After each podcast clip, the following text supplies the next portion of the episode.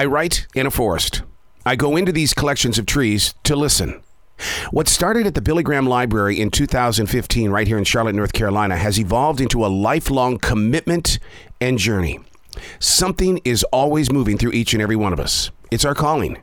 These aren't my words, these are the lyrics from Billy's Forest. Chapter number 353, January 28th, 2023. This forest. Not on a mountainside, nor a giant, far reaching national forest. This forest. So much has been written about and created within this inner city gathering of trees. It connects so many neighborhoods together. The best news is based on how its place is respected and not shaved to the earth. How it's remained present is a true gift from the universe. It's probably very present because the trees are protecting the natural lay of the land. Some of the roughest, deepest pits, long stretches of uphill walking and climbing, easily flooded by spring and summertime storms. Basically, meaning you can't build on this area of the planet. And the wildlife know it. They call it home. They act like real neighbors, constantly stopping in for a visit. I cherish the red tailed hawk.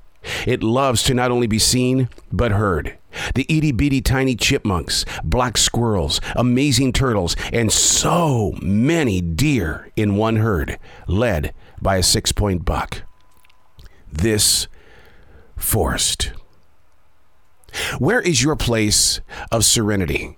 That one one little area that you know that when you reach it, you feel something from the universe. You're receiving the energy of all things that are involved. And it may not be other animals, it could be other humans. But we all have a certain area where we go to be replenished, to find reason to rebuild, to feel healed. Locating those moments and finding the time and using your own personal discipline to get there is where your peace will constantly grow. When you're having that bad moment, you go to that place where you know you're going to receive. When you're having a day of victory, go share your gratefulness. Put some energy back into that source because it's never going to leave you. You're called to that area, sometimes daily, sometimes once a week or a month. But maybe through your own personal endeavors and needs in life, you can befriend it and be a neighbor, be a part of the community, and love that area of growth. I'm Arroe. These are not my words. These are the lyrics from Billy's Forest.